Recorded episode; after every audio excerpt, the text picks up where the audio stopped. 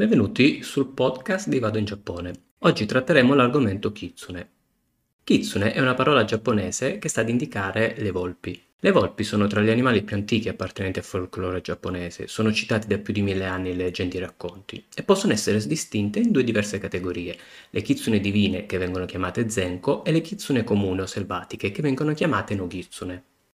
Le volpi divine sono i messaggeri di Inari, il kami del riso e della fertilità, oltre che dell'agricoltura, dell'industria e delle volpi stesse. Queste fanno da tramite tra il mondo degli esseri umani e quello delle divinità, e sono esseri che tendono ad aiutare le persone ed a difendere i luoghi che queste frequentano, tenendo lontano gli esseri maligni e gli spiriti. Si trovano anche tantissime statue e raffigurazioni nei santuari shintoisti dedicati ai Inari in tutto il Giappone. Quello forse più conosciuto è il Fushimi Inari di Kyoto. Le volpi comuni invece sono esseri che si divertono a prendere in giro gli esseri umani, a volte in modo soft, altre volte in modo malvagio e cattivo. Possono possedere gli spiriti delle persone vive per farle agire sotto la loro influenza o ingannarle e derubarle. Le kitsune sono degli esseri mutaforma strepitosi, così come i tanuki, e possiedono una forza magica notevole. Si racconta che siano più propense a trasformarsi in belle fanciulle per adescare giovani ragazze, ma sono in grado di prendere le sembianze di qualunque persona o oggetto. Col passare degli anni, le volpi acquisiscono saggezza e quando la loro età arriva intorno ai mille anni, cambiano colore, diventando bianche o dorate e iniziano a spuntargli più code, fino ad un massimo di nove. Dopotutto, la volpe a nove code, chiamata in giapponese Kyubi no Kitsune o Kyubi, è un essere leggendario molto famoso in tutto l'est asiatico e negli ultimi anni è molto rappresentato anche in manga e anime. Vista la loro forza magica e la capacità di possedere gli esseri umani, si narra di stregoni che sfruttavano questa loro capacità per i propri interessi, facendo diventare le kitsune dei loro famigli. I passaggi per uscire in ciò sono relativamente semplici. La prima cosa da fare è trovare una volpe incinta, quindi domarla e successivamente aiutarla a partorire i suoi cuccioli. A quel punto la volpe vi chiederà di dare un nome ad uno dei suoi cuccioli. Fatto questo, quel cucciolo si legherà in modo indissolubile per tutta la vita alla persona che gli ha dato il nome. Le kitsune sono anche capaci di generare delle sfere di luci fluttuanti, solitamente di colore rosso e arancio, che prendono il nome di Kitsunebi.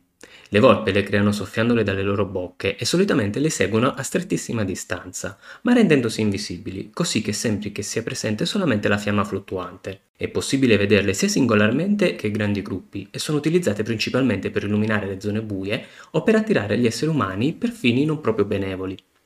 La possessione da parte di una kitsune viene chiamata col nome di Kitsune-tsuki ed è un evento abbastanza comune quanto catastrofico per la persona che ne viene colpita e per tutta la sua famiglia, soprattutto se questa persona è una donna. Infatti la famiglia della persona posseduta veniva marchiata come maledetta e quindi tenuta in disparte dal resto della popolazione. Per ogni membro della famiglia diventava impossibile sposarsi, se non con un membro di un'altra famiglia, a loro volta marchiata. Addirittura sembra esistessero delle leggi ben precise per gestire queste situazioni, anche perché la possessione femminile si tramanda a tutti i figli e a tutte le generazioni. Pensate anche a tutte le malattie mentali. Prima della medicina moderna venivano considerate quasi sempre eventi di Kitsune-tsuki. In Giappone esistono svariate leggende che parlano di kitsune. Una di queste racconta di Tamamo-no-Mae, probabilmente la volpe a nove code più famosa del folklore giapponese. Cercò di uccidere e prendere il posto dell'imperatore Konoe durante il periodo Heian, senza però riuscirci. Nonostante ciò le sue azioni scatenarono vari conflitti ed una sanguinosa guerra civile, conosciuta con il nome di guerra Genpei, tra i clan Taira e Minamoto, che portò successivamente alla nascita dello shogunato Kamakura.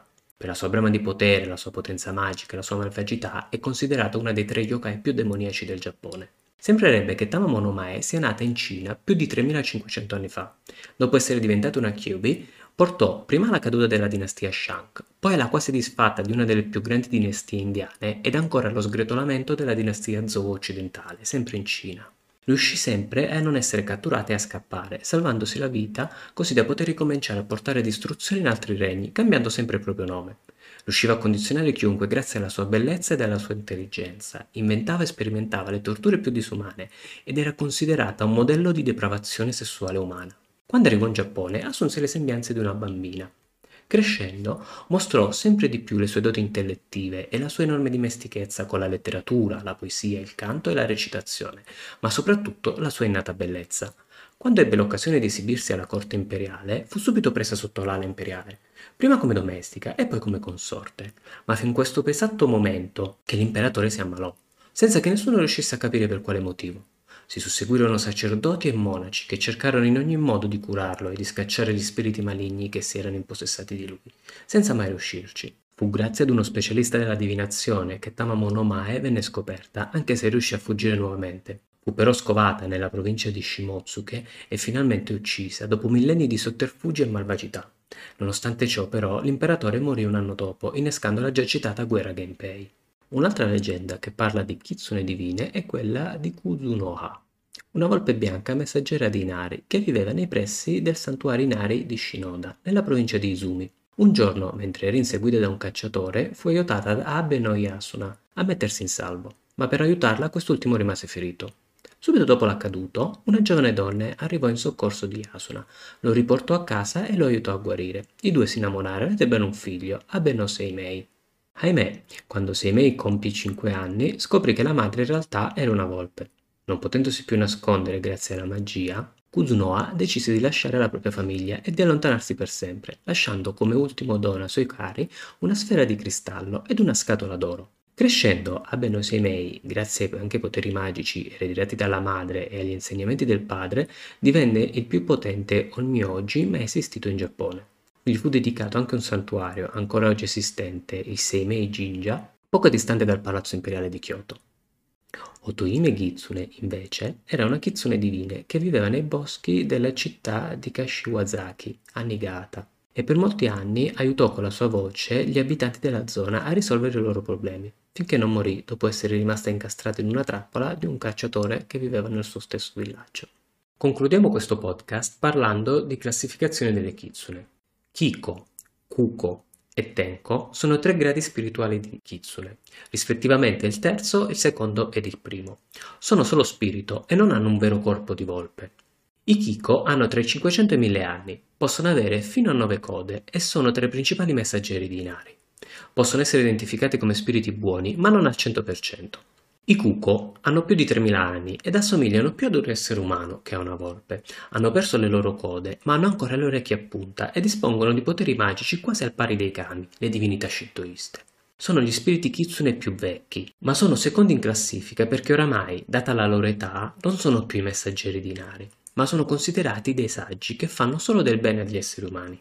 I Tenko, infine, sono i più alti della gerarchia degli spiriti kitsune, anche se sono più giovani dei Kuko. Hanno più di mille anni, solitamente hanno quattro code belle folte e hanno smesso del tutto di fare azioni malvagie. Sono al pari di un Kami e possono possedere un essere umano in modo benigno per dargli il potere di leggere il futuro con una precisione assoluta. Il podcast dedicato alle Kitsune finisce qui. Vi ricordo che questo è solo uno dei tanti articoli che potete trovare pubblicati su vado in giappone punto it, quindi non mancate dal farci una visita. Vi saluto e ci rincontriamo nel prossimo episodio.